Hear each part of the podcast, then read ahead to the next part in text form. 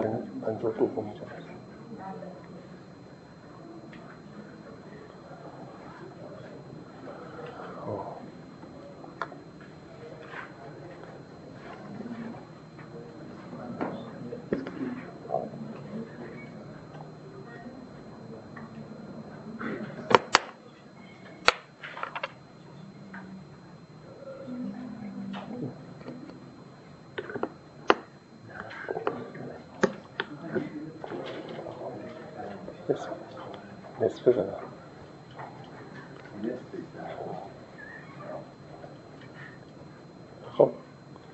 سلام دوستان. امروز سلام. 29 آذر ماه سال 89 هست. 52 دومین جلسه است که ما مصنوی خانی رو در فرهنگستان هنر شروع کردیم.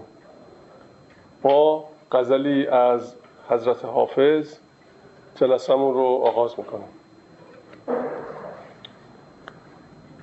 گر می فروش حاجت رندان روا کند.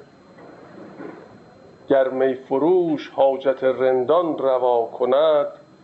ایزد گنه ببخشد و دفع بلا کند. ساقی به جام عدل بده باده. ساقی به جام عدل بده باده تا گدا غیرت نیاورد که جهان پر بلا کند. حقا که از این غمان برسد مژده امان. حقا که از این غمان برسد مژده امان گر سالکی به عهد امانت وفا کند. گر رنج پیش آید گر راحت ای حکیم. گر رنج پیش آید و گر راحت ای حکیم. نسبت مکن به غیر که اینها خدا کند. در کارخانه ای که ره عقل و فضل نیست فهم ضعیف رای فضولی چرا کند؟ مطرب بساز پرده که کس بی اجل نمرد. مطرب بساز پرده که کس بی اجل نمرد. وان کو نه این ترانه سراید خطا کند. ما را که درد عشق و بلای خمار کشت یا وصل دوست یا می صافی دوا کند. جان رفت در سر می حافظ به عشق سوخت. عیسی دمی کجاست که احیای ما کند؟ خب غزل بسیار عمیق و زیبایی شنیدیم. حالا میریم سراغ مصنوی. از دفتر اول داستان آمدن مهمان پیش یوسف علیه السلام و تقاضا کردن یوسف از او تحفه و ارمغان. ظاهرا این داستان روی بخش شما خوندیم تا اونجا که به خاطر میارم هفته گذشته. حالا یه چند بیت بالاتر هم باز می‌خونیم که مطلب دستمون بیاد. من چند بیت رو انتخاب می‌کنم برای یادآوری. آمد از آفاق یار مهربان یوسف صدیق را شد میهمان. کاشنا بودند وقت کودکی بر وساده آشنایی متکی. گفتیم که وساده آشنایی یعنی مثلا خود وساده وساده یعنی بالش و متکات چیزی که بهش تکیه میدن. هم مخدم میشه. ولی اینجا منظور ارتباط و دوستی دیرینه. و وساده آشنایی یعنی متکی بودن به اون آشنایی دیرین قدیمی. از دوره نوجوانی و کودکی. یاد دادش جور اخوان و حسد گفت کان زنجیر بود و ما اسد. آر نبود شیر را از سلسله نیست ما را از قضای حق گله. شیر را برگردن ار زنجیر بود بر همه زنجیر ساران میر بود. شیر را برگردن ار زنجیر بود بر همه زنجیر ساران میر بود. گفت چون بودی تو در زندان و چاه گفت همچو در محاق و کاست ماه در محاق ار ماه نو گردد دوتا نی در آخر بعد گردد بر سما. گرچه دردانه به هاون کوفتند نور چشم و دل از او افروختند. گندمی را زیر خاک انداختند پس ز خاکش خوشه ها برساختند. بار دیگر کوفتندش زاسیا قیمتش افزود و نان شد جان فزا. باز نان را زیر دندان کوفتند گشت عقل و جان و فهم هوشمند.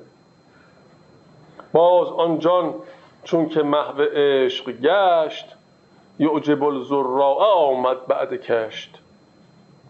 این سخن پایان ندارد بازگرد که با یوسف چه گفت آن نیک مرد.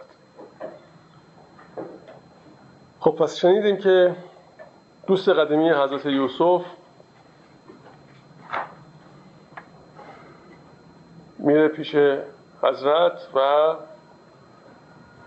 از دوران کودکی یادآور میشه. یاد دادش جور اخوان و حسد اون دوره سختی هایی که حضرت یوسف کشیده. و میگه چطور بود اون زمان اون سختی ها و غیره؟ حضرت یوسف جواب میده که نیست ما را از قضای حق گله. بعد مثال ماه رو می‌زنه که میگه ماه اگرچه میگه من اون موقع تو چاه مثل ماهی بودم که رو به کاستیه. از شب چهاردهم به بعد رو به کاستنه و نهایتا در محاق میشه و سه روز سه شب پیدا نیست. و به امید اینکه بدر بشه دو مرتبه از نو ماه تمام بشه خب اون دوره کاستم و محاق چیز مشکلی نیست. منم اون سختی ها رو چون می‌دونستم که بعدا به اون نور می‌رسم به آزادی و آزادگی تحمل کردم. و در اینجا حضرت مولانا میفرماید که هر کس که سختی می‌کشه درکش از زندگی عمیقتر میشه و مرتبهش بالا میره. ما اگه قرار باشه که در راحتی به سر ببریم و همواره شما تصور کنید تصور تقریبا غیر ممکنه. تقریبا میشه گفت محاله. ما به یک امر محال مقدار سعی کنیم با تصور و تجسم برخورد کنیم. فرض کنیم که همواره در زندگی راحت و آسایش است. و همیشه اونچه که دل ما می‌خواد و حواس ما احتیاج داره همواره مهیاست. تصور رو این بر این بگذاریم خب ببینید پس از یه مدت از اون وضعیت خسته میشیم یا نه؟ آیا انگیزه ای برای درک عمیقتر زندگی پیدا می‌کنیم یا خیر؟ آیا معنای حقیقی زندگی برای ما بروز می‌کنه در شرایط کاملا راحت بدون هیچ نوع تضادی. تقریبا غیر ممکنه. عموما کسانی که به درک عمیقی از حیات رسیدند اینها کسانی هستند که اگر دقت کنید سختی هم متحمل شدن و تحمل سختی برای اونها چندان هم مشکل نبوده چون اگه مشکل بود که ادامه به اون مسیر نمی‌دادن. منصرف می‌شدن. و اینجا میفرماید گرچه دردانه به هاون کوفتند نور, نور چشم و دل از او افروختند. گفتیم که دانه دور رو جواهر رو می‌گفتن کهل الجواهر اینها رو میساییدن در حد شاید نانو. اینها رو کوچک می‌کردن و توضیح دادیم که وقتی که ابعاد هر جسمی از یه اندازه کوچکتر میشه خاصیتش فرق می‌کنه از اون چی که در ابعاد دیگه است. بنابراین از جواهر متعدد از گوهرهای مختلف سرمه درست می‌کردن. میگه دور گرچه دردانه به هاون کوفتند. دردانه اول یه شکل خاصی داره درشت مشخصه. این وقتی کوبیده میشه یعنی تحت فشار قرار می‌گیره و تحت سختی واقع میشه. در این سختیه که به نور چشم تبدیل میشه. نور چشم و دل تبدیل میشه و مرتبهش ارتقا پیدا می‌کنه. گندمی را زیر خاک انداختند پس ز خاکش خوشه ها برساختند. همچنین که گندم در ابتدا زیر خاک قرار می‌گیره. در ظاهر مرتبهش دونه و پایینه و در زیر خاک. ولی همون شرایط دون موجب رشد اون میشه و خوشه های متعدد از یک گندم پدید میاد. حالا همین گندم رو بار دیگر کوفتندش زاسیا قیمتش افزود و نان شد جان فضا یک بار در زیر خاک پنهان میشه. شرایط سخت زیر خاک رو تحمل می‌کنه. بار دیگه که این خوشه ها به وجود میاد به آسیا میره باز شرایط آسیا رو تحمل می‌کنه. ولی میگه قیمتش افزود و نان شد جان فضا. یعنی تبدیل به یه مرتبه برتر میشه. از اونچه که بود و آماده میشه برای اینکه تبدیل به جان بشه. باز نان را زیر دندان کوفتند. این چقدر بلا به سرش آمد از ابتدا گشت عقل و جان و فهم هوشمند. تحمل تمام اون شداید بود که اینقدر ارتقا پیدا کرد که عقل و جان و فهم شد. باز آن جان چون که محو عشق گشت یعجب الزرا آمد بعد کشت.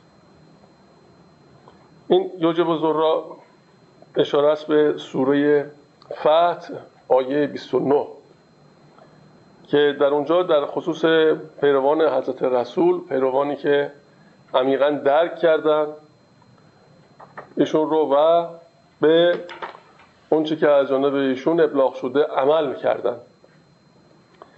این آیه به اونهاست. در مورد اونهاست که اینها رو تشبیه کرده به درختی که حتی اون کشتکار و زارع اون درخت هم از زیبایی اون درخت و ویژگی اون درخت دچار شگفتی میشه. باز آنجان چون که محو عشق گشت یعجب الزراء آمد بعد کشت. این سخن پایان ندارد بازگرد تا که با یوسف چه گفت آن نیک مرد. خب پس تو هر مرتبه شاید خود ما تجربه کردیم تو هر مرتبه از زندگی وقتی که یک دستاندازی پیش میاد یک پیچیدگی در امور جاری زندگی ما ایجاد میشه وقتی که از اون فضا خارج میشیم اون تجربه بعدا به درد ما می‌خوره و به کار ما میاد. یعنی اینجا این وجه استفاده عملی از این موضوعات رو ما بیشتر مورد نظر داریم. یعنی اگر ما در کاست و محاق قرار گرفتیم امید بدر همیشه هست. و اگر کسی فقط کاست و محاق رو در نظر داشته باشه نتیجهش ناامیدی و عدم تمایل به فعالیت و کار و انگیزه است برای درک بیشتر حقایق زندگی.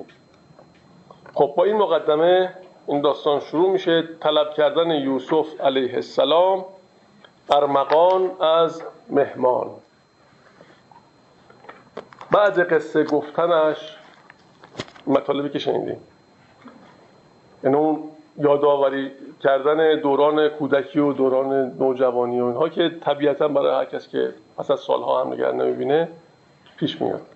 بعد قصه گفتنش گفت ای فلان این چه آوردی تو ما را ارمغان؟ بر در یاران توهی دست آمدن هست بی گندم سوی تاهون شدن.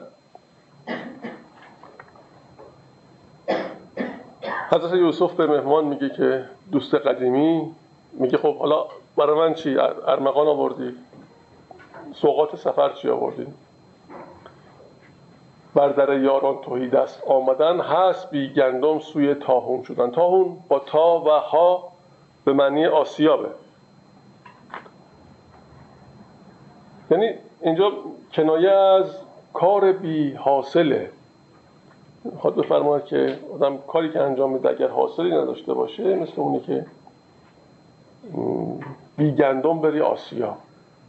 چه فایده داره؟ حالا بلا فاصله حضرت مولانا میفرماید حق تعالی خلق را گوید به حشر ارمغان کو از برای روز نشر. اینجا این داستان رو متصل می‌کنه به روز حشر و زندگی که ما در این دنیای خاکی داریم و ارمغانی که می‌خوان ببریم برای اون روز. جئتمونا و فرادا بی نوا هم بدان سان که خلقناکم کذا. این مربوط میشه به سوره انفال حالا آیه 94 جئتمونا و فرادا بینوا هم بدان سان که خلقناکم کذا. هین چه آوردید دست آویز را؟ ارمغانی روز رستخیز را یا رستاخیز را. در این سوره میفرماید شما تنها به سوی ما البته به کی میگه؟ به اونهایی که ستمکار بودن.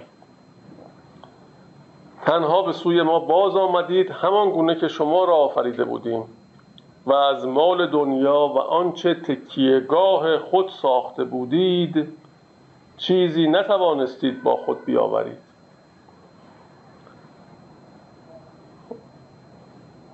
هینچه آوردید دستاویز را ارمغانی روز رستاخیز را. یا امید بازگشتنتان نبود وعده امروز باطلتان نمود.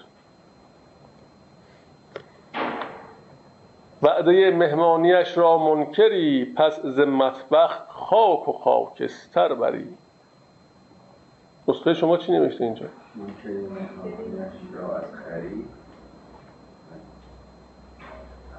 در نسخه دیگه آمده منکری مهمانیش را از خری پس ز مطبخ خاک و خاکستر بری ولی مهمانیش را منکری خب من این اینه فقط آخرش به جای بری میگه خوری خوری خب حالا البته چون با اون بخوایم ورزش بخوره میشه خرید.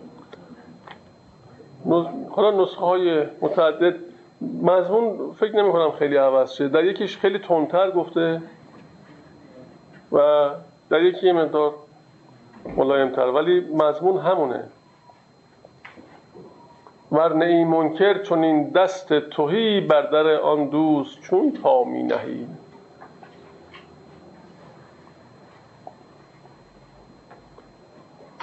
این که ما ارمغان چی می‌بریم؟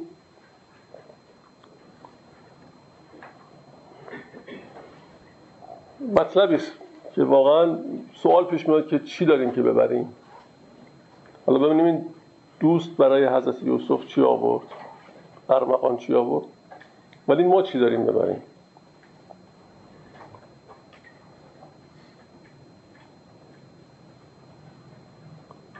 اون چی که ما با خودمون می‌بریم ظاهرا چیزی نیست جز افکار و اعمالی که توصیه شده.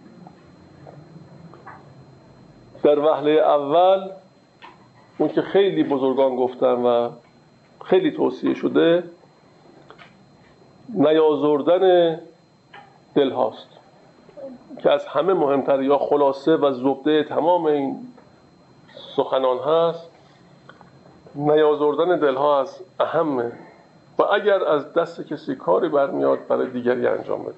بهترین توفه است ما بقیه ممکنه که صورت توهم داشته باشه. اعمالی که ما می‌کنیم خیلی هاش ممکنه وهم ما باشه هیچ ربطی به اون عوالم نداشته باشه. گاهی می‌بینیم یک رفتارهایی حرکاتی تصوراتی و چیزهایی که حاکی از یک نوع تظاهر به یک ماهیته در ما بروز می‌کنه. یا حتی در علوم هم همینطوره. ما به علم یا علوم علوم متعدد ممکنه مسلط باشیم و تصور کنیم و توهم کنیم که اینها به داد ما می‌رسن. یعنی دانستن این دانستگی حتی گاهی مانع از رسیدن به اون حقیقت باطنی میشه. حتی علم ما گاهی صد ما میشه. چرا؟ به دلیل اینکه ذهن انسان بسیار فریبنده است. بسیار رماله. و این تصور برای انسان پیش میاد که حالا که من این رو می‌دونم و حالا اینکه اینو دارم به زبون میارم و این مطالب رو میگم بنابراین خود من هم دارم بهش عمل می‌کنم. یه استنباط. این همیشه باید یادآور بشیم به خودمون. و هیچ کس تصور نمی‌کنه که خودش نکته داره مشکلی داره و کاری انجام بده که ناشایسته است. همه فکر می‌کنن که کاری که انجام میدن درست. به خصوص برای کسانی که علم دارن. این خیلی ظریفتر میشه و حساستر میشه. به خصوص اون علمی که مربوط به این مطالب و مباحث میشه. اینا فریبنده است و ممکنه خود فرد رو دور کنه از حقیقتش. اون که در عمل و در باطن انسان میگذره اونه که تعیین کننده است. اونه که فرکانس وجودی ما رو شکل میده تا یه زمان. و اینها هم در واقع فرکانس میشن با عوالمی که ما بعدا قراره به اونجا انتقال پیدا کنیم. خب، خود ما هم که داریم اینا رو شکل میدیم. این عالم به ظاهر رفتار ما کاری نداره. اون باطن توجه داره. یک شعور این شعور کل همه این رفتارها رو گویی که نمی‌بینه فقط میره به اون لایه درونی و باطنی باطن رو توجه می‌کنه. و اونه که ملاک قرار می‌گیره نه اینکه ما تظاهر به چه امری می‌کنیم. ما فایده نداره به کار نمیاد. این که میگه ارمغان کو از برای روز نش این ارمغان اون چیزی نیست ظاهرا که ما تصور می‌کنیم. اون چیزی نیست که ما گرد میاریم اون چیزی نیستش که ما برای خودمون با وهممون ایجاد می‌کنیم. اصلا این نیست. یعنی اگر واقعا قرار باشه که این ارمغان رو درک بکنیم ملاک هایی رو که الان داریم واقعا باید نسبت بهش تجدید نظر کنیم. یه تجدید نظر بنیادی لازمه. الان مثلا فرض کنید ملاک بزرگ بودن سطح نشینی خوب بودن اینه که عنوان داشته باشی دیگه. خب این عنوان چقدر به درد ما می‌خوره؟ این آقای دانشمند این آقای خانم دکتر یا نمی‌دونم مهندس یا هر تو هر مسندی تو هر مرتبه که هست از حیث علوم رایج. خب اون تخصصش اون دانستگیش اون هیچ تفاوت نمی‌کنه با شخص دیگه. شعوری که حاکم به این هستیه اینها رو ملاک قرار نمیده. ای بسا همون عنوانی که شخص داره همون هجابش بشه و مانع از درک حقیقیش بشه از زندگی. پس ارمغان اینایی نیست که ما تصور می‌کنیم. اینایی نیست که هر روز به هم دیگه میگیم در ظاهر. یه چیزی بسیار عمیقتر و باطنیتر و درونیتر و حقیقیتره. بنابراین این ارمغان حالا باز ادامه داره و تو ادامه این مباحث بیشتر متوجه میشیم. باید راجبش تجدید نظر کرد. ارمغان چی می‌خوایم ببریم؟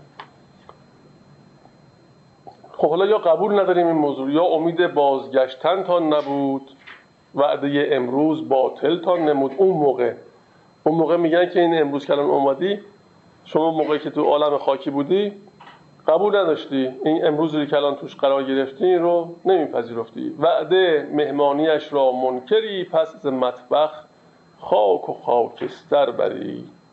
ورنه ای منکر چون این دست توهی بر در آن دوست چون پا می نهی.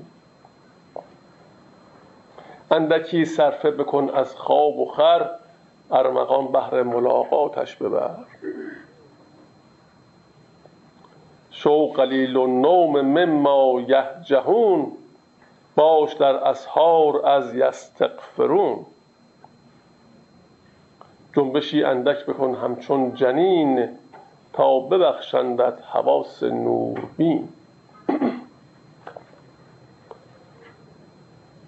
خب شو قلیل النوم در سوره زاریات آیه 18 هم میفرماید پرهیزگاران اندکی از شب را خواب می‌کردند و سهرگاهان از خدا آمرزش می‌خواستند. یعنی چی؟ که هر شب به نیایش مشغول بودن هر شب در مراقبه بودن هر شب در حالت اتصال بودن. این بزرگ این اشخاص پرهیزکاران در عین پرهیزکاری نگران این بودن که نکنه که دست توهی برن از این دنیا. و این نگرانی همیشه براشون بود. پرهیزکاران اندکی از شب را خواب می‌کردن. یعنی به مراقبه و شب زندهداری مشغول بودن و سهرگاهان از خدا آموزش می‌خواستن. خب اینجا یک هشداری به ما میده که خیلی قره نشیم. تو هر در واقع وچش که ما قرار داریم و فکر می‌کنیم یا استنباط می‌کنیم که قرار داریم ولو اینکه در ظاهر حقیقی هم باشه قره نشیم به اینکه دست توهی میدیم یا ارمغانی با خود می‌بریم. جنبشی اندک بکن همچون جنین. جنین حرکتش خیلی کمه. کمترین حرکت رو داره. مثل تقریبا نباته. مثل گیاه حرکت نباتی داره. خب همینقدر. تا ببخشندت حواس نور بین این حواس که میفرماید قبلا صحبت کردیم. ما پنج حس ظاهر داریم پنج حس باطن. حواس نوربین منظور حس باطنه. یعنی دیدن با نگاه کردن متفاوته و شنیدن با گوش کردن. سطحی یا چشم سر یا گوش سر با گوش و چشم سر. متفاوته. چه موقع این در واقع پرده حواس ظاهر برداشته میشه؟ یعنی ما رو از خطا در واقع مسئول می‌کنه. موقع چشم درون باز میشه. و این ممکن نیست مگر اینکه در عمل ما و در افکار بتونیم اونچوری که میفرمایند عمل کنیم. و از جهان چون رحم بیرون روی از زمین در عرصه واسع شوی آنکه ارز الله واسع گفتهاند عرصه ایدان کولیا در رفتهاند. دل نگردد تنگ زان عرصه فراخ نخل تر آنجا نگردد خشک سا شاخ. نخل تر آنجا نگردد خشک شاخ. در سوره نسا آیه 97 میفرماید ای بندگان من آنان که گرویدید از اهل شرک یک سو شوید و صحبت مؤمنان طلبید و درایید در شهری که عبادت ظاهری توانید کرد. به درستی که زمین من فراخ است خب گاهی گفته میشه که من در شرایطی بودم در شهری در محیطی که امکان پیشرفت برام نبود امکان رشد نبود امکانی که این حقایق رو درک بکنم نبود. و اینو ما به عنوان یک عذر بخوایم مطرح کنیم که شرایط هم ایجاب نمی‌کرد. اینجا میگه خب شما تو اون شرایط اگه نتونستید مکان بهتری رو انتخاب می‌کردید که اون که لازمه بتونید به دست بیارید. چرا در همونجا موندید؟ خب من در یک فهرستی می‌دیدم از شعرای دوره صفویه که از تبریز پایتخت اون روز قبل از اینکه بخواد به اصفهان منتقل بشه. قبل از صفویه و اوایلش. شعرهایی که از تبریز و از ایران به هندوستان رفته بودن. در قدیم واقعا عمل می‌کردن. تا می‌دیدن در محیطی هستن که امکان رشد و تعالی براشون نیست به سرعت هجرت می‌کردن. و اصلا مقید این نبودن که در یه جا تا آخر عمر بمونن و اونجا رو به عنوان وطن همیشگی خودشون انتخاب کنن. به خاطر همین موضوع سفر بسیار زیاد بود و همه دانشمندان ما از مکان به مکان دیگه سفر می‌کردن. اونم بر اساس ضرورت نه بی دلیل مثلا می‌دیدن که در فلان شهر یه علمی خیلی پیشرفت کرده و استادای تراز اول تو اون شهر در اون علم هستن و اگه نیاز داشت که اون علم رو فرا بگیره به اون شهر سفر می‌کرد. هر چند مدت که لازم بود میموند و برای علم بعد به شهر دیگه می‌رفت. یعنی کارش که اونجا تمام می‌شد جای دیگه می‌رفت. و تقریبا زندگی همه دانشمندان ما که نگاه می‌کنیم قریب به یقین در سفر گذشته به خاطر طلب علم. من اون تو فهرست شعرای اون دوره که نگاه می‌کردم ده ها بلکه صدها شاعر از تبریز به هندوستان رفته بودن. فقط فهرست بود یه دفترچه شده بود. چون در هندوستان شرایطی بود که به اهل علم توجه می‌شد و اونها می‌تونستن اونجا استعداد خودشون رو بروز کن بدن و پرورش پیدا کنن. یه بیت از نسیمی به خاطرم میاد که میگه ای نسیمی شاعر انقلابی و شاعر در واقع منصوب به اون گروه حروفیه در تبریز. خیلی معروفه. ای نسیمی چون خدا گفت ان ارزی واسعه خطه تبریز بگذار و برو جای دیگر. خب این که اینجا میگه اون که ارز الله واسع گفتن نه هیچ التزامی نیست که ما تا آخر عمر در یه جا.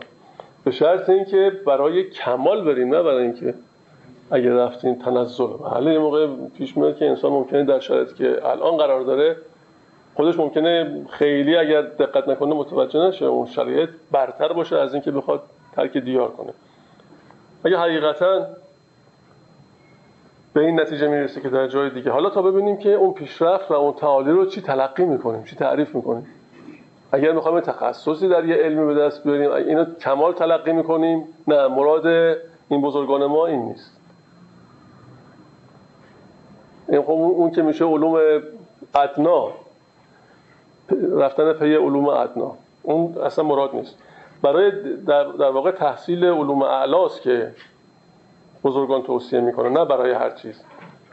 دل نگردد تنگزان عرصه فراخ نخل تر آنجا نگردد خشک شاخ. حاملی تو مرحواست را کنون. حاملی تو مرحواست را کنون. کند و مانده می‌شوی و سرنگون. چون که محمولی نه حامل وقت خواب ماندگی رفت و شدی بیرنج و تاب. خب اینجا مرادش چیه؟ که میگه؟ حاملی تو مرحبا را کنون. انسان در وقتی که بیداره بار حواس و نیازهاشو می‌کشه. هرچه هرچه بار هست به دوش ما بار حواس و نیاز ماست. در زمان بیداری. یکم دقت کنیم تمام رنج ما به خاطر همینه. ما می‌خوام یک شرایطی مثلا فرض کن می‌خوام به درجه ای از اعتبار اعتبار اجتماعی برسیم.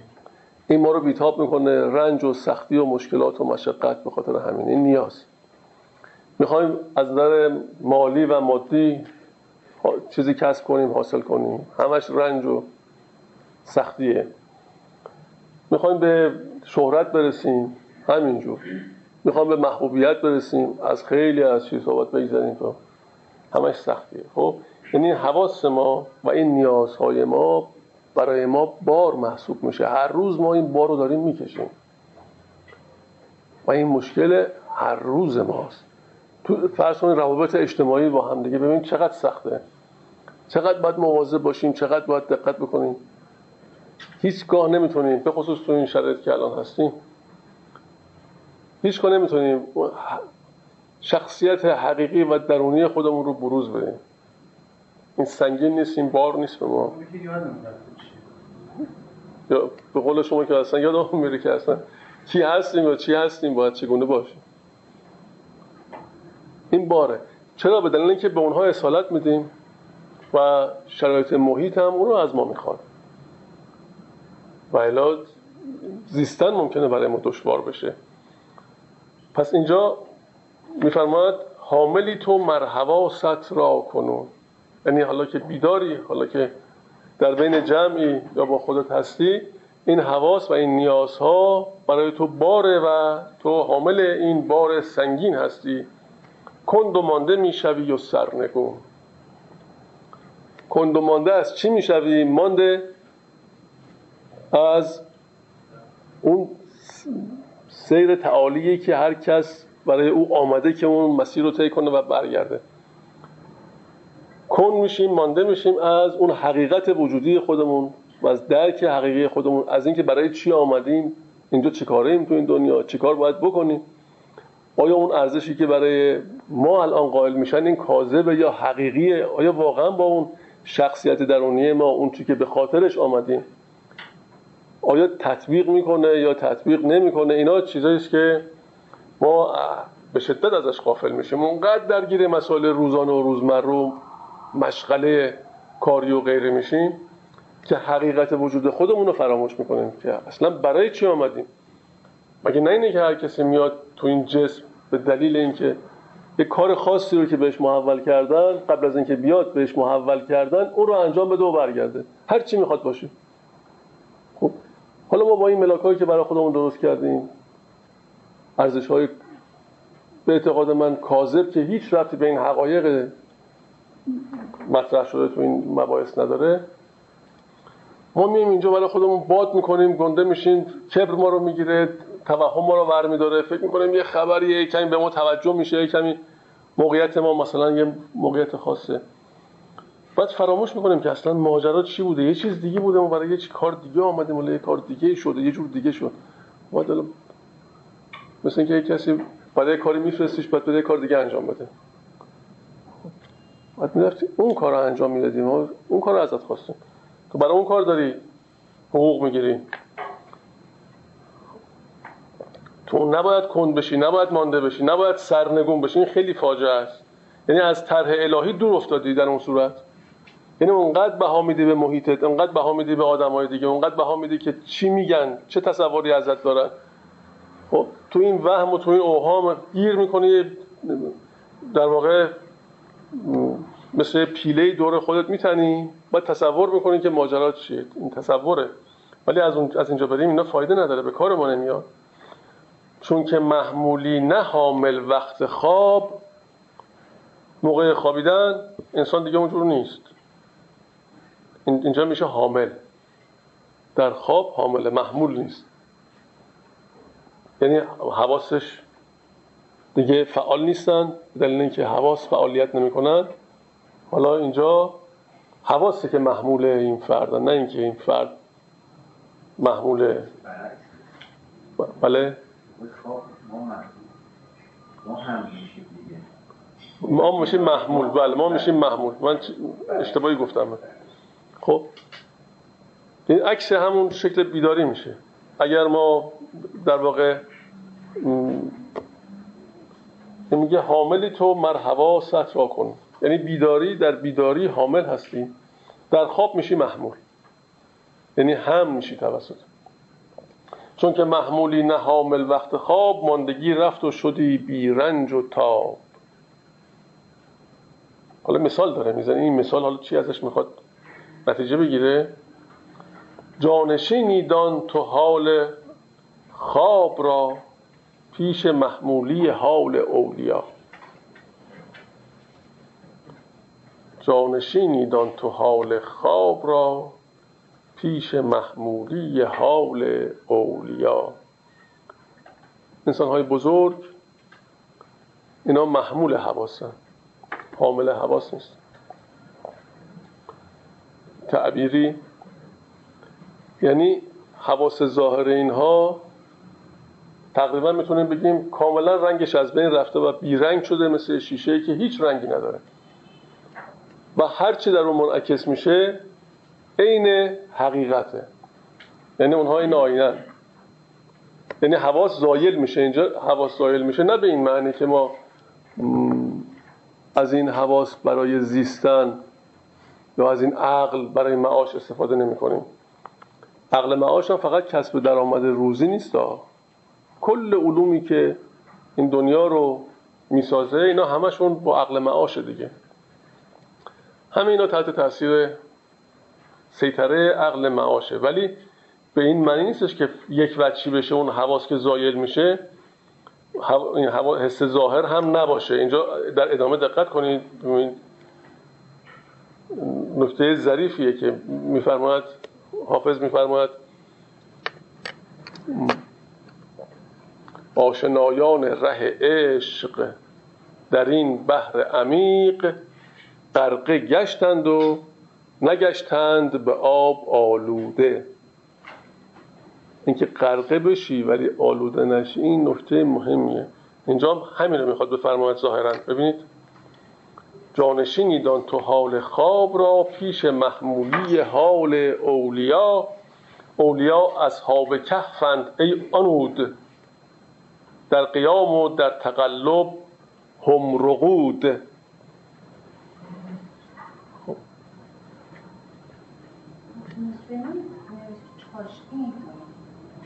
چی رو گفته؟ چاشنی؟ جانش آه. مال شما نسخه شما چی گفته؟ چاشنی. گفته؟ چاشنی درسته.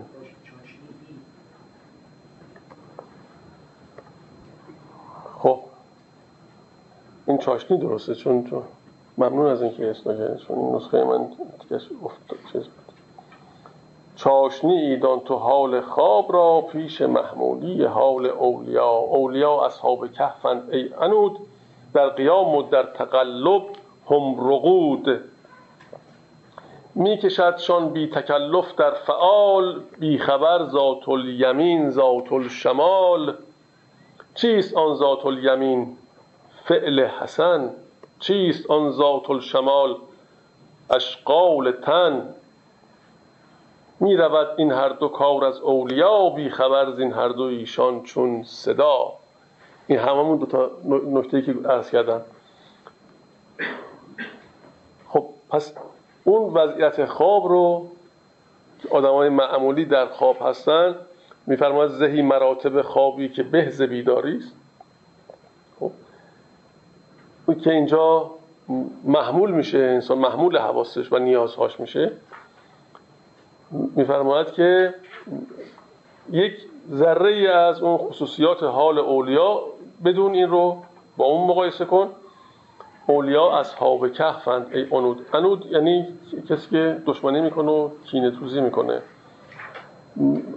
هنوز مثل اصحاب کهفند در قیام و در تقلب هم رقود.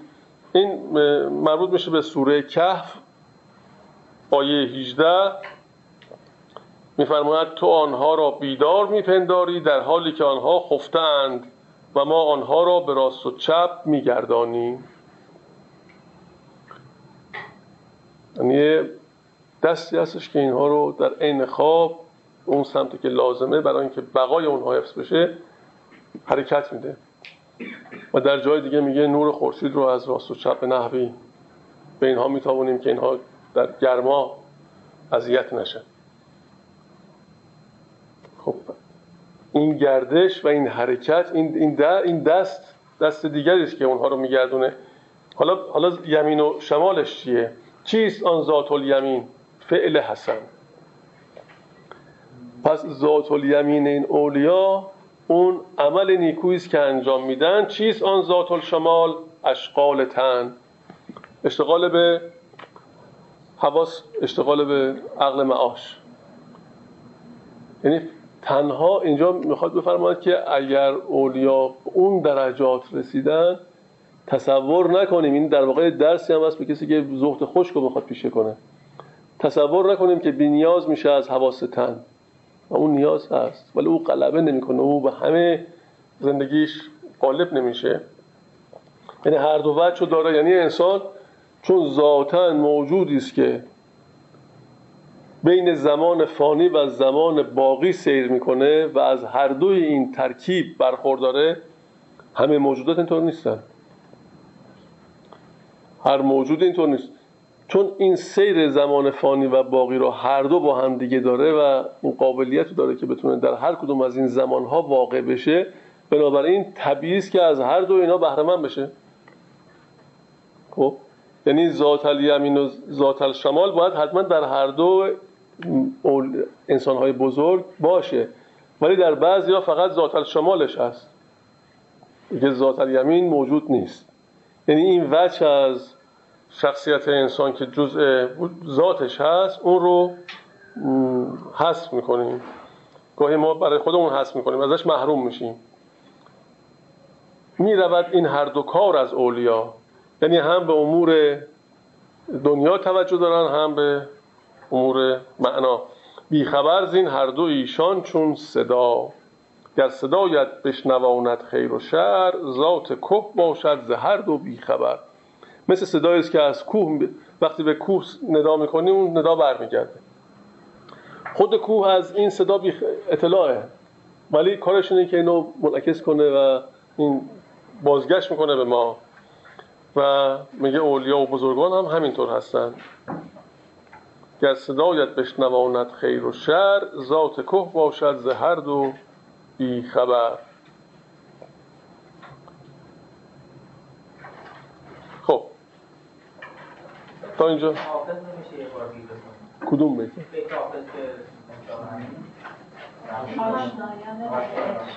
آشنایان ره عشق. همین گفته همین؟ آشنایان ره عشق در این بحر عمیق غرقه گشتند و نگشتند به آب آلوده.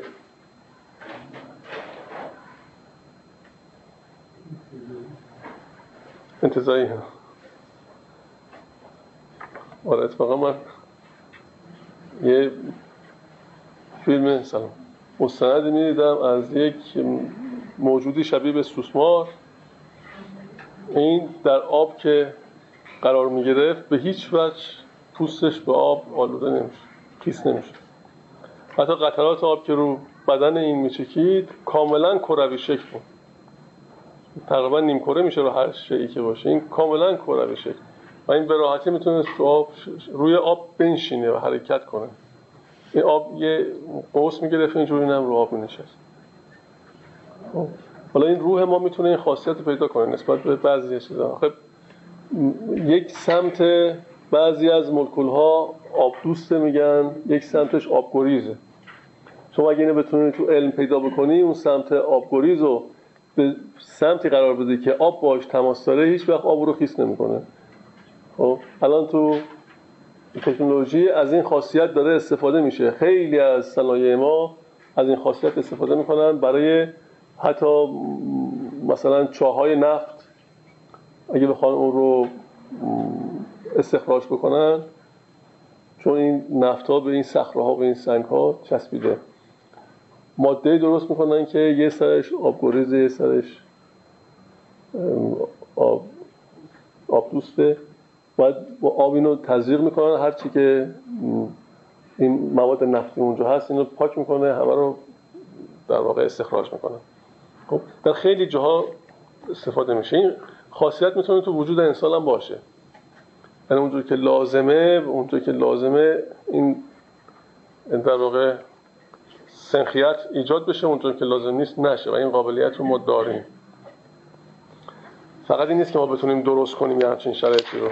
خودمون واجدش هست خب در ادامه این داستان که حضرت یوسف از مهمانش ارمغان می‌خواست گفتن مهمان یوسف را که آینه آوردمت ارمغان. تا هر بار که در وی نگری روی خوب خود بینی. آره، آوردم از ارمغان. تا هر بار که در وی نگری روی خوب خود بینی مرا یاد کنی. گفت یوسف هین بیاور ارمغان اوز شرم این تقاضا زد فقان گفت من چند ارمغان جستم تو را؟ ارمغانی در نظر نامد مرا. حبه ای را جانب کان چون برم قطره ای را سوی عمان چون برم. زیره را من سوی کرمان آورم گر به پیش تو دل و جان آورم. نیست تخمی کن این انبار نیست غیر حسن تو که آن را یار نیست. میگه چی آورده میگه هر چه بخوام بیارم هر چی می‌خواستم بیارم نمی‌شد. چون تمام نیکی ها در تو هست. یعنی هر چه بخوام بیارم زیره به کرمان بردنه. مثل اینکه این زیره به کرمان بردن از اون موقع هم دوره مولانا رایج بوده. این اصطلاح. یا حبه ای را حبه یعنی دانه خیلی کوچک. چیز بیارزش رو بخوام ببرم به معدن. به معدنش. یا یه قطره رو به اون دریای بزرگ دریای عمان. خب. لایق دیدم که من آینه ای پیش تو آرم چون نور سینه ای این که در این بیت بالا میفرماد نیست تخمی کن در این انبار نیست. غیر حسن تو که آن را یار نیست. یعنی میگه هر چه می‌خواستم برات بیارم نمی‌شد. یعنی می‌دیدم تو بهتر از اون داری و بهتر از همه اینا که هیچ کجا پیدا نمیشه حسن توه. که اگر بخوام لایق تو چیزی بیارم باید در این حد بیارم و این هم میسر نیست مگر اینکه آینه ای باشه که این حسن رو به خودت نشون بده.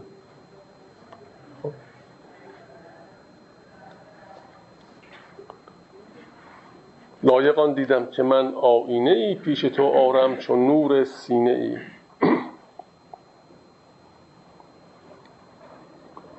اینجا نور سینه که میگه نور یعنی همون آینه وجود انسانهای بزرگه. نور سینه یعنی آینه شدن وجود انسان. یعنی همون صحبتی که قبلا کردیم از حواسش منخله بشه و اون که در انسان منعکس میشه عین حق باشه. آینه میشه برای حق. یعنی افعالش و افکارش دیگه از حواس ظاهر نیست. تبعیت از حواس ظاهر نمی‌کنه. هیچ گونه از اون نفس یا ایگو یا انانیت هیچی درش نیست. پاک شده از تمام اینهای نیازها تمام برطرف شده. حالا آینه شده. هر چه به اون معکس میشه او رو انکاس میده. چیز رنگی از خود در او اضافه نمی‌کنه. آینه رنگی نیست شفافه این که میفرماید پیش تو آرم چون نور سینه ای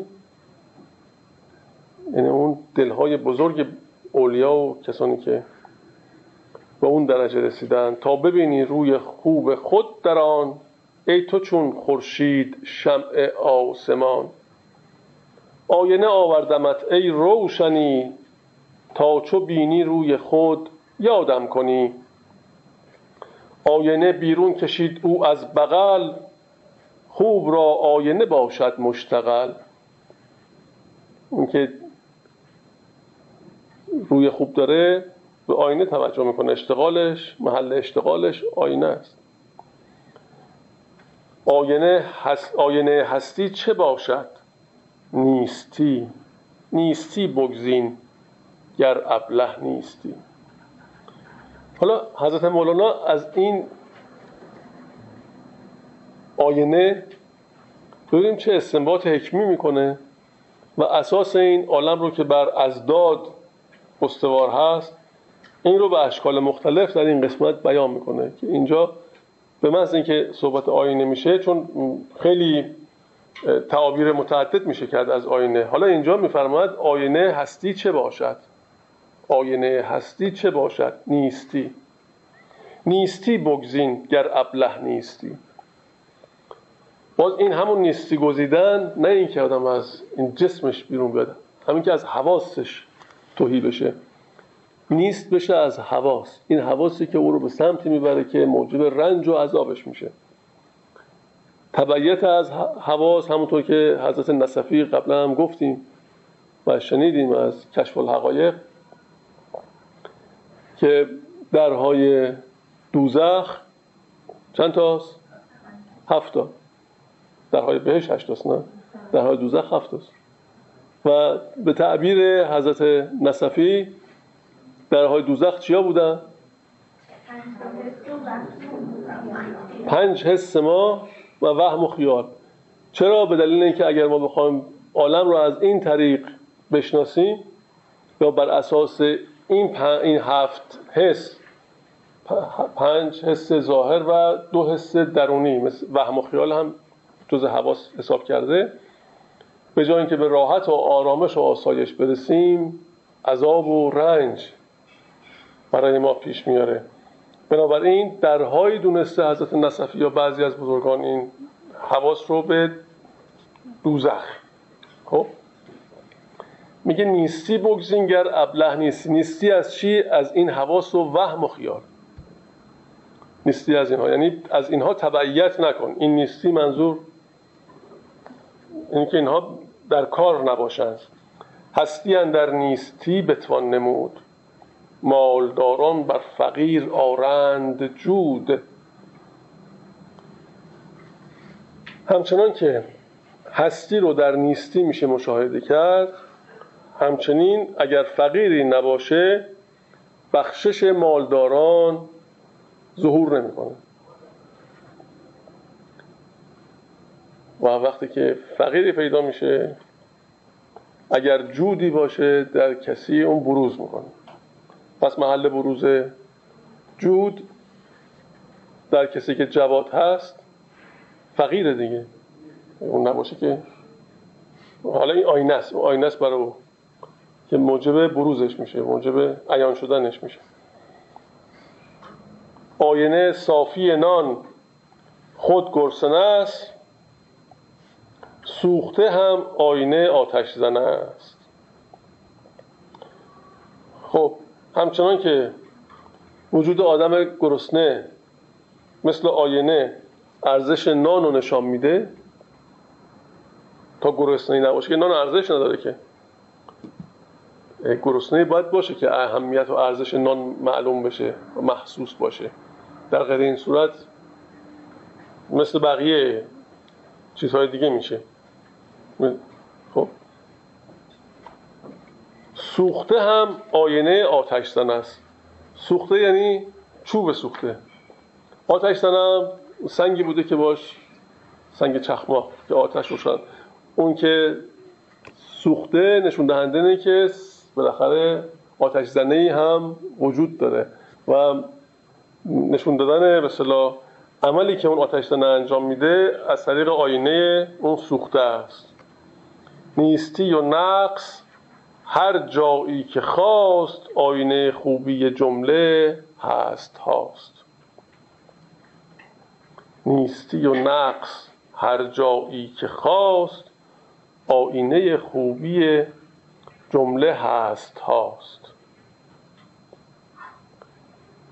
چون که جامعه چست و دوزیده بود مظهر فرهنگ درزی چون شود؟ تا تراشیده همی باید جزوع تا دروگر تا دروگر دروگر اصل سازد یا فروع. درزی که میشه خیاط نه؟ این همون این جامعه که دوخته شده و آماده و سرپاست مظهر در واقع فرهنگ و اون اطلاعاتی است که خیاط داره. و آینه خیاط در واقع. تا تراشیده همی باید جزو. جزو یعنی تنه درخت. با آخرش هم دالزال و آخرش این جزو. تنه درخت. کجا؟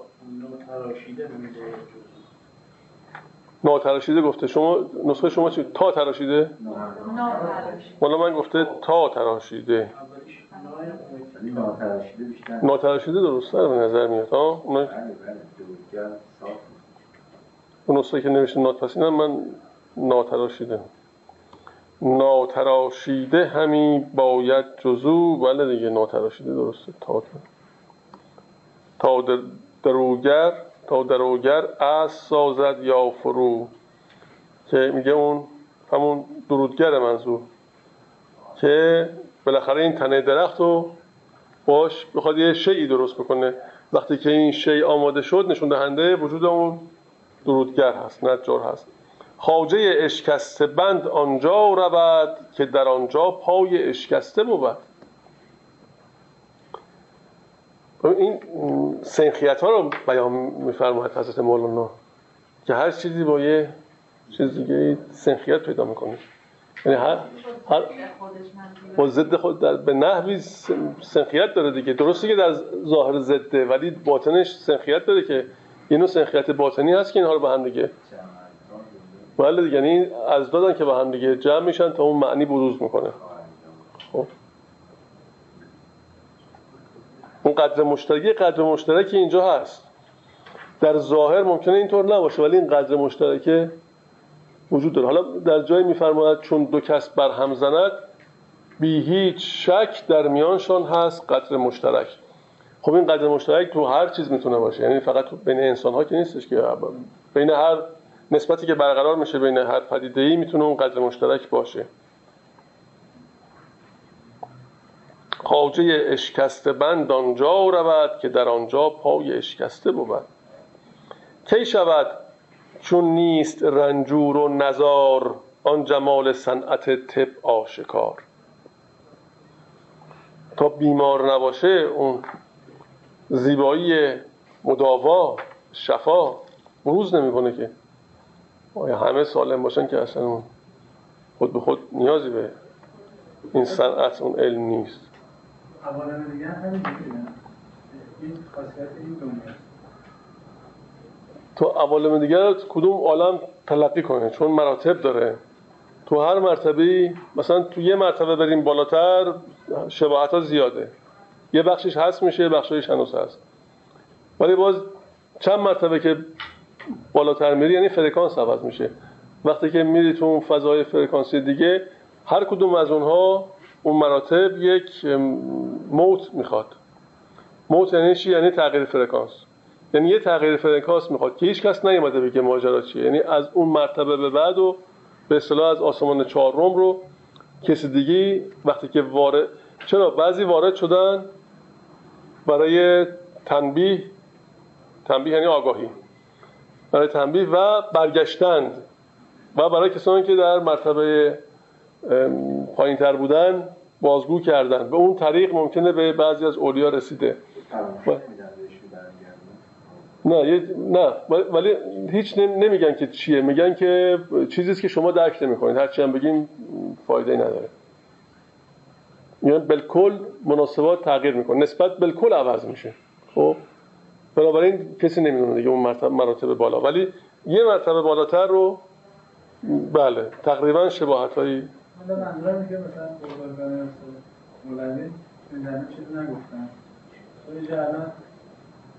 موقعی باید به وجود بیاد که تغییر باشه.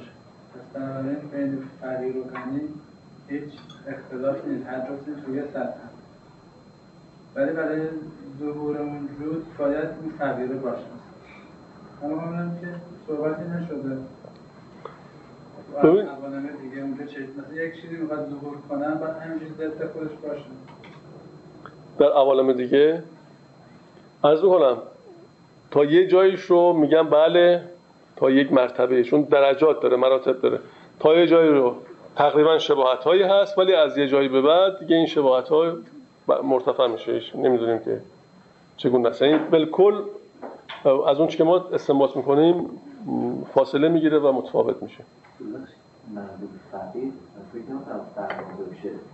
نیاز حالا اون فقر عالم چهارم باشیم فقر نیاز بالا به پنجم داشته باشیم میدن دیگه. این فقیر رو اینا من بله. همون نیازیه که به وجود اومده. کسی که نیاز به اون بالاتر نشته باشه که بهش نمیدن.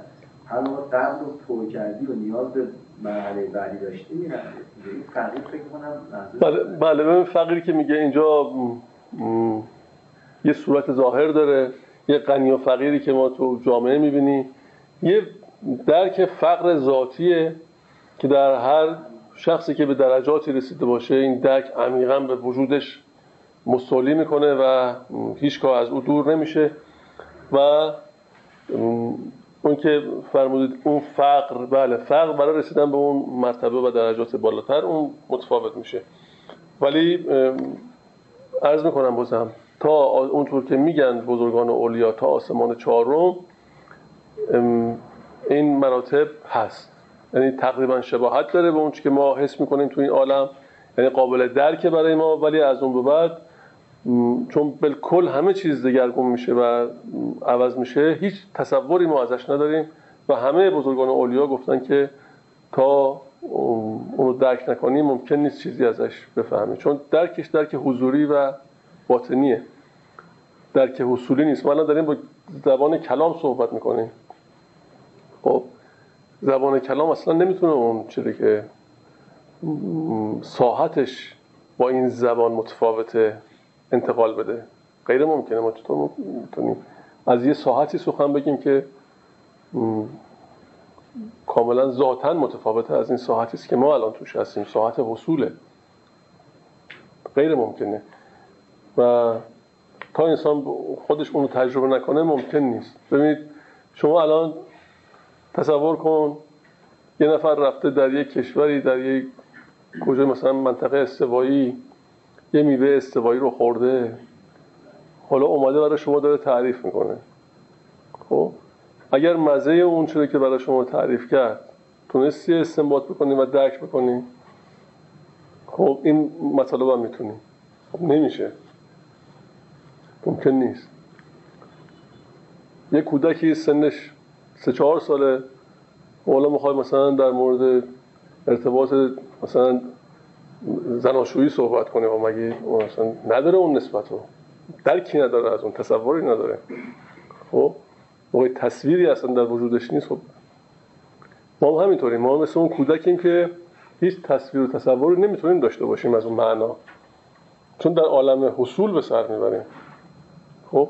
تازه اگر به مرتبه برسیم بتونیم نسبت حضوری با یه عالمی پیدا کنیم تا اون نسبت با کدوم درجه از اون عالم باشه اونم تازه در حدی که ما ظرف وجود ما بتونه اونو تحملش کنه.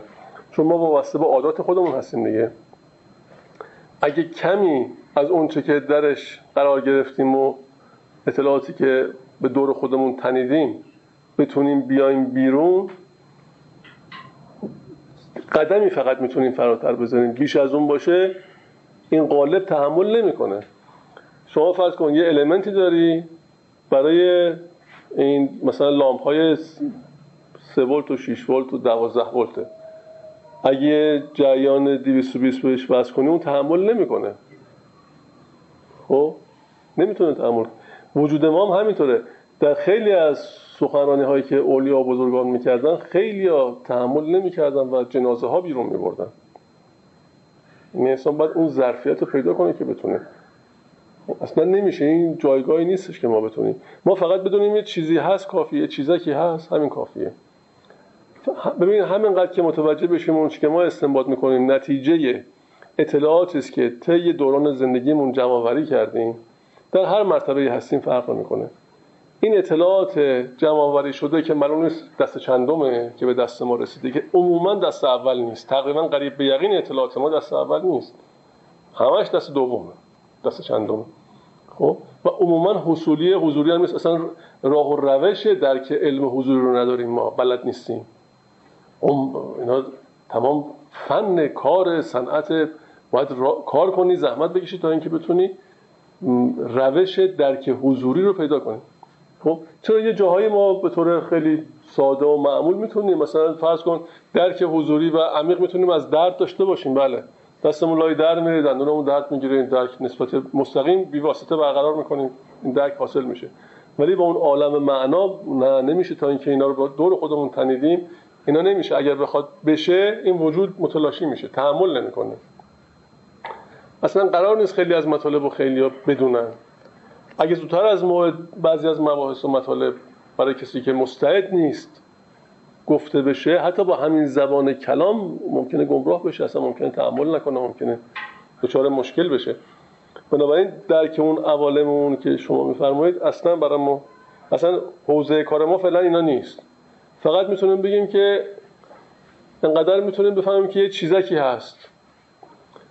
حضرت مولانا رفته سیر کرده آمده بعد میفرماید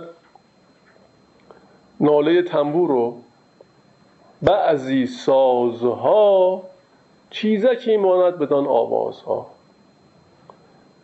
نسبتی برقرار کرده مشاهده کرده شنیده حالا اومده اینجا می‌بینه که میگه بله بسیار خوب. اونم نه این سازهایی که امروز هست.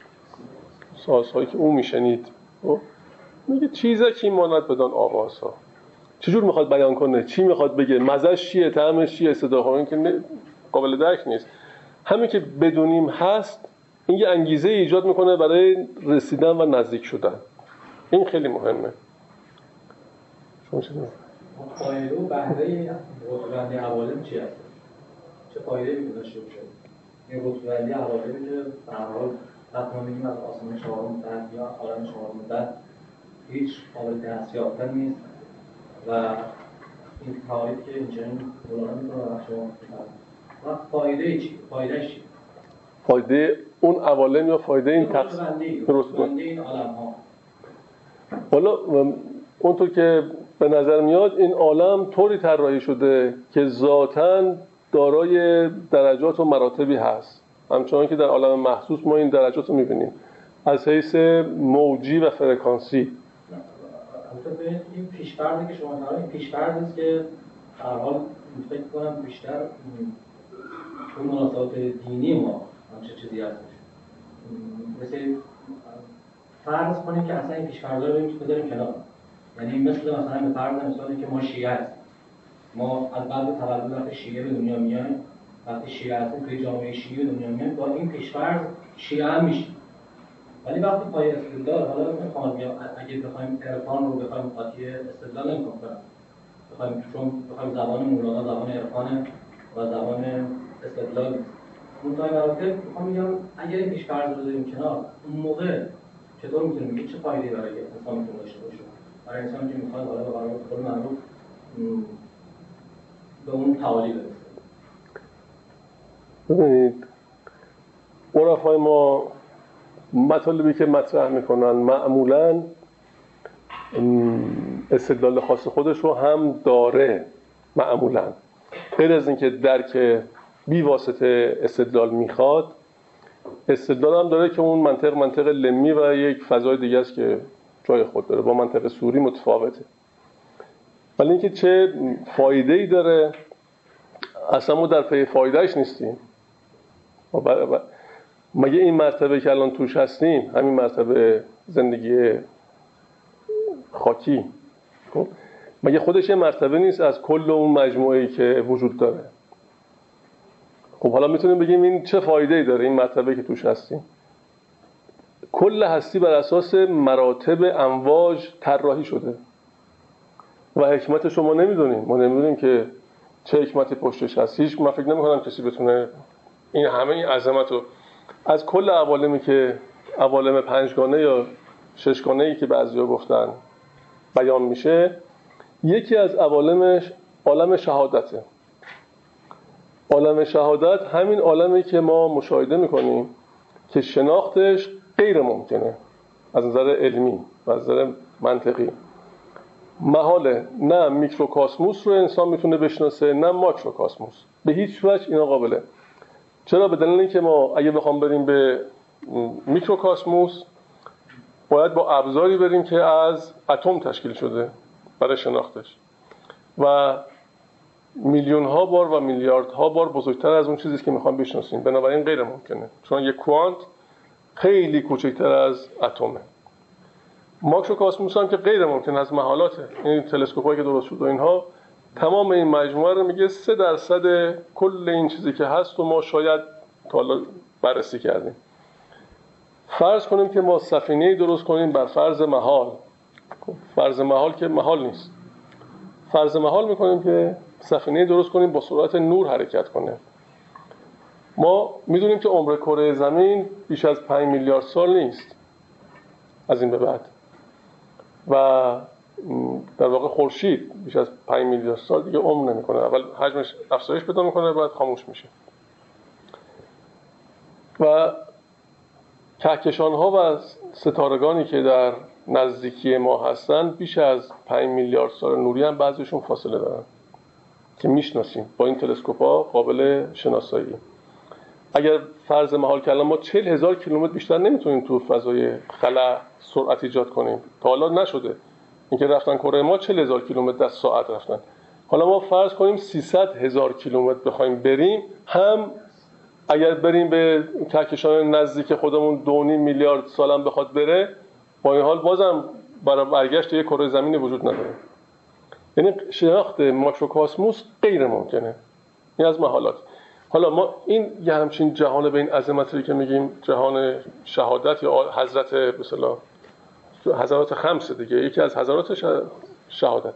هم عالم محسوس غیر ممکنه. حالا اون چند پنج یا چهار عالم دیگر رو که عالم ارواح کلیه عالم اعیان ثابت غیره خب اینها رو ما اصلا هیچ اطلاعی نمی‌تونیم داشته باشیم. فقط ما حواسمون و اون چیزی که درک می‌کنیم محدوده بسیار کوچکی از این عالمه که مورد شناسایی قرار می‌گیره. مثلا چشم ما مگه چقدر می‌تونه بشناسه؟ با ابزار هم بخوایم بریم از ابزار هم استفاده کنیم مگه چه رنج فرکانسی رو می‌تونیم از این عالم ببینیم؟ صداها رو اگه حتی از ابزاری که بشر می‌سازه بخوایم استفاده کنیم مگه چقدرش می‌تونیم درک بکنیم؟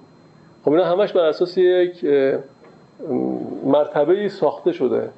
خب همش مثلا فرض کنید تو صدا گوش ما از 20 هرتز اگه خیلی هم قوی باشه تو این شهر که ممکن نیست.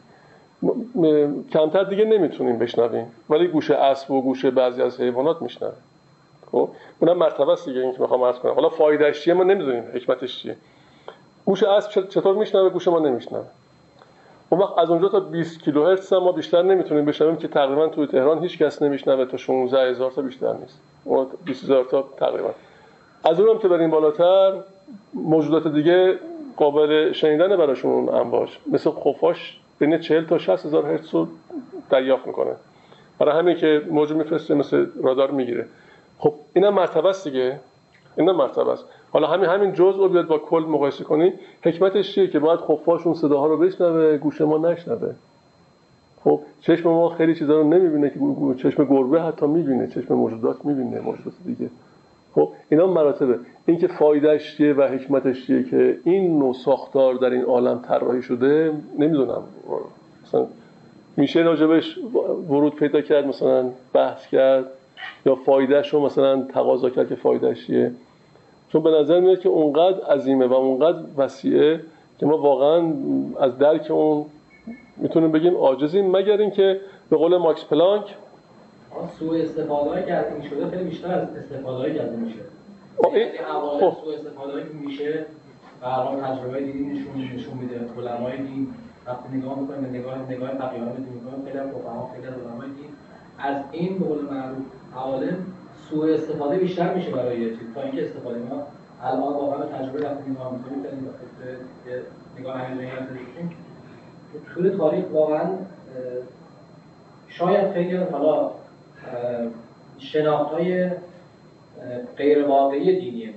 غیر واقعی به اون شناخت دینی که با الان ما شده بر اساس همین سوء استفاده که از این حواله شده شیریه شده. فکر کنم واقعا توی تجربه تاریخ دین نشون میده سوء استفاده از این حواله خیلی بیشتر شده تا استفادهش بله این نگرانی شما بجاست واقعا چون تاریخ اینو نشون میده.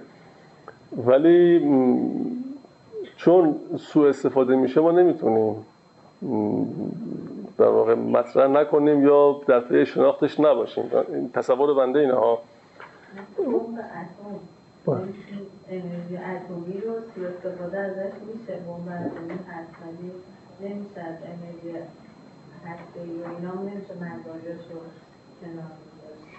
بله این, این از هر چیزی حتی فقط اتم نیست. شما در نظر بگیرید مثلا یک اندیشه که ظهور می‌کنه در هر وچش از ابتدای تاریخ تا به امروز ببینید پیروان اون اندیشه چقدر متعدد میشن و چه استنباط هایی می‌کنن. کتاب ملل و نحل شهرستانی شما یه ورق بزنید ببینید که صدها شاید فرقه شاید هزاران فرقه فقط در اسلام شناسایی کرده و بیان کرده. خب شما در هر دینی برین همین اتفاق میفته حتی تو دینم نریم میایم تو این دوره متأخر. مثلا میایم کسانی که اهل دین نیستن. مثلا اشخاصی مثل مارکس ظهور می‌کنه. دیگه اصلا به دین رفتی نداره. چند نوع استنباط از افکار او شده و چند گروه به اصطلاح مختلف تو اون سنخ به وجود آمدن. خب، انسان مثل اینکه خاصیتش اینه که هر چیز رو از فهم خودش دریافت می‌کنه و بر اساس اون عمل می‌کنه. و کاری هم نمیشه کرد واقعا. یعنی شاید این هم جزء که از تجربیاتی است که بشر قراره تو این جسم با خودش داشته باشه و با خودش ببره. یعنی این استنباط فردی از هر چیز مثل اینکه جزء خاصیت های بشر الا اولیا و بزرگان که سعی می‌کنن که منخلع از این حواس بشن که استنباط فردی نکنن. مثلا همین که عرض می‌کنم عالم از موج درست شده. این چیزیست که در کتاب لوایه و لوامه جامی من قبلا تو این جلسات عینش رو خوندیم که میفرماد کل هستی از موجه. اون موقع صدها سال پیش قبل از اینکه فیزیک کوانتوم به وجود بیاد اصل بقای انرژی رو بیان کردن. بله. اصل بقای میگه میفرماد بحری است نه کاهنده نه افزاینده. خب کل این عالم رو میگه. بحری است نه کاهنده نه افزاینده امواج بر او رونده و آینده. عالم چو عبارت از همین امواج است نبود دو زمان بلکه دو آن پاینده. یعنی تمام از اصول بنیادی فیزیک کوانتوم رو بیان کرده و توضیح میده نه که فقط به این دو بیت شعر استناد شده باشه. توضیح نسبتا مفصل میده در مورد اینکه کل هستی از موج طراحی شده و ساخته شده. و این موج مراتب داره. یه مرتبهش میشه این جهان مادی که ما توش هستیم. این موج ارتعاشاتش طوریست که به شکل ماده در میاد. ارتعاشات طوریست که به شکل گاز در میاد. ارتعاشات طوریست که به صورت امواج رادیویی امواج صوتی امواج نوری بعضی میگن موج بعضی میگن بسته های نمی‌دونم فوتون حالا هرچی بالاخره هرچی هست ارتعاشه. خب بو غیره غیره اینا همش ارتعاشه. هر چی هر چی که ما باش مواجه اصلا اصلا کل این عالم عالم مجازه. ببینید شما تصور کنید که یک سطحی رو به یه شکل هندسی در بیارید حول محور بگردونید. خب مثلا اگر فرض کنید یه نیم اگر یک دایره باشه یه دایره مثلا حول محور خودش بگرده با سرعت شما تصور می‌کنید یک کره است. یک گوی بردارید اونجا که در اشارات و تنبیهات ابن سینا میگه. این مثال رو در اشارات و تنبیهات میگه ابن سینا. میگه یک گوی رو بردارید یه نخ بهش ببندید اینا با سرعت زیاد بگردونید. مثل آتش گردون خب یه دایره مشاهده می‌کنید. این دایره تا زمانی که میگرده دایره مشاهده میشه ولی حقیقتا دایره نیست این مجازه. خب حرکت رو ازش بگیری اون گوی کوچک. شما از اتم هم که حرکت رو بگیری باز اون قسمتی که ازش باقی میمونه از اون هسته و از اون الکترون دورش چیزی نیست. خیلی ناچیزه. کل کره زمین میشه به اندازه یک ساختمون. خب متخ... عالم متخلخله. و کل اون چیزی که ما باش مواجه هستیم این از موج تشکیل شده و ما در عالم مجاز داریم تجربه می‌کنیم. و طبیعی که مراتب داره. حالا یه کسی مثلا از این واقعیت میاد یه استنباطی می‌کنه گمراه میشه یا توی فضای دیگه ایده گمراه می‌کنه به خاطر منافع خودش که اشاره فرمودید. خب اینا یه چیزیست که اتفاق میفته این اتفاق میفته اینکه حالا اگه این مطالب مطرح میشه چه فایده داره؟ من فکر می‌کنم برای کسانی که اهل بعضی از علوم باشن یا اهل به صدا دل باشن حقیقتا بتونن با دلشون با حقیقتی نسبت برقرار کنن می‌فهمن که خیلی از اون چی که ما باش سر و کار داریم خیلی از ارزش ها اینها مجازه و حداقلش اینه که اون خودخواهی ها از بین میره. انسان تلاش می‌کنه که به دیگری بتونه کمک بکنه. از اون چی که حق خودش می‌تونه بتونه راحت بگذره. و یک شرایط ملایم و مساعد و مطمئنی رو برای خودش برای, برای اطرافیانش ایجاد بکنه. من فکر کنم فایده که از این مطالب میشه حداقلش اینه آزار نرسونه حداقل اینه که آزارش به دیگری نرسه و اگر می‌تونه راحت رسان باشه و به دیگری کمک هم بکنه. خب الان ما از هم از, جانب همدیگه در امان نیستیم در امنیت نیستیم معمولا تو این جامعه امروز. یعنی واقعا میگه بترس از این خلق را حضرت مولانا میگه از این سلام علیکشان هشدار میده. خب میگه بی‌طمع نیست. خب حداقلش اینه که ما موقعی که میگیم سلام یعنی تسلیم یه حقیقتی شدیم. یعنی شما هم از جانب من در امانی و این امنیتی که از جانب من برای شما هست این شما رو آرامش میرسونه آسوده خاطر می‌کنه. نیاز نیست خودتون قایم بکنید. نیاز نیستش که پنهان کنید. در پس خیلی از حرکات و رفتارهایی که اصلا ضرورت نداره به وجودت به ذاتت به روحت لطمه می‌زنه. این تظاهری که ما می‌کنیم الان تو هر مکان میریم یه بچه رو شما در نظر بگیر. منزل این قوم و خیش میره یه جوره منزل اون یکی میره باید یه طور دیگه باشه. با دوستاش طور دیگه است تو محیط اداره طور دیگه است. منزل خودش یه جور دیگه است. خب این این این مشکلاتی که برای ما ایجاد شده خب حداقلش اینه که یه مقدار جربوزه و شجاعت اینو پیدا می‌کنیم که هرچی هستیم همون باشیم. برای اینکه این شجاعت رو پیدا کنیم باید یه چیزی باشیم که واقعا درست باشیم. خب چرا پنهان می‌کنیم خودمون رو؟ برای اینکه اشکالی در خودمون حتما می‌بینیم یا محیط نمی‌تونه بپذیره. ولی موقعی که قدرت پیدا کنیم و این شناخت رو حاصل بکنیم طبیعی میشیم. هم هم از ما در امان هم خودمون هم از خودمون در امان هستیم و امنیت خاطر برای خودمون ایجاد میشه. این فکر می‌کنم که وجوه به صلاح عمل گرایانه توش باشه که بشه در عمل اینها رو منعکس کرد. اینکه بدونیم که تو این عالم به این عظمت ما واقعا میفرماید در اینی که روح ما خیلی بزرگه میفرماید آمد شدن تو در این عالم چیست؟ آمد مگسی پدید و ناپیدا شد. این که یه لحظه میام میریم. حالا کجا می‌خوایم بریم؟ چیکار می‌خوایم بکنیم؟ این این مدت چی با خودمون می‌خوام ببریم؟ که میگه ارمغان چی آوردی؟ این ارمغان چیه واقعا با خودمون می‌بریم؟ خب؟ این این وجه وجه تاثیرگذار در زندگی روزانه و روزمره ما. اگر تو هر شغل و مقام و منصبی که هستیم اگه ارباب رجوعی داریم اگر داریم برای جایی کار می‌کنیم این کار رو به نحو احسن انجام بدیم. حتی اگه ظرف میشوریم این ظرف رو درست بشوریم واقعا. اصلا نمی‌خوام پیچیدش کنیم. بریم به یه عوالم غیر دست یافتنی خب؟ نه هر کاری که می‌کنیم اون کار رو در نهایت درستی و دقت خودش انجام بدیم. همونجوری همون گونه که شایسته است. اگر پزشکیم با دقت مریض رو ببینیم بی حوصله نباشیم خدای نکرده به خاطر نفع مالی که داریم میفرستیم فلانجا مثلا برای هیچ سهمی هم به ما می‌رسه. خب؟ اینا دخالت نداشته باشه در کار حقیقت. اگر مهندسی محاسبه که می‌کنیم اون از اون طرف میاد اون شخص از ما تقاضا می‌کنه که تو این محاسبه کم کن. اینه که من میگم عین واقعیت که باش خود منم مواجه بودم. بعد داره محاسبه می‌کنه میگه اگه ممکنه انقدر تون آهن میگه این که خیلی زیاده. یه مبلغی می‌ذاره اونجا حالا میره همه این کارا شده تا اونجا که می‌تونسته کم کرده می‌رسه به اون سازنده. سازنده هم به این مهندس چیزی میده. اونم میگه بسیار خوب. اینقدر از اون کم می‌کنه. خب با یه زلزله پنج ریشتری ممکنه اون فرو بریزه رو سر ساکنینش. خب؟ یعنی اتفاقا اینا نیفته. یعنی واقعا هر کس داره کاری انجام میده اون شکلی که شایسته است و اون چی که از این بار حواس توهیه خب؟ حقیقت چی است؟ طبق اون چی که به عنوان حقیقت شناخته طبق اون عمل کنه. یعنی بیشتر من فکر می‌کنم جنبه کاربردی داشته باشه. چون این مصنوی اونقدر وسیعه که هر کس می‌تونه استفاده یا حتی سوء استفاده ازش فراوان بشه ولی جنبه کاربردی و عملی که هم عقل بپذیره هم دل بپذیره انشالله بتونیم ازش کم کم.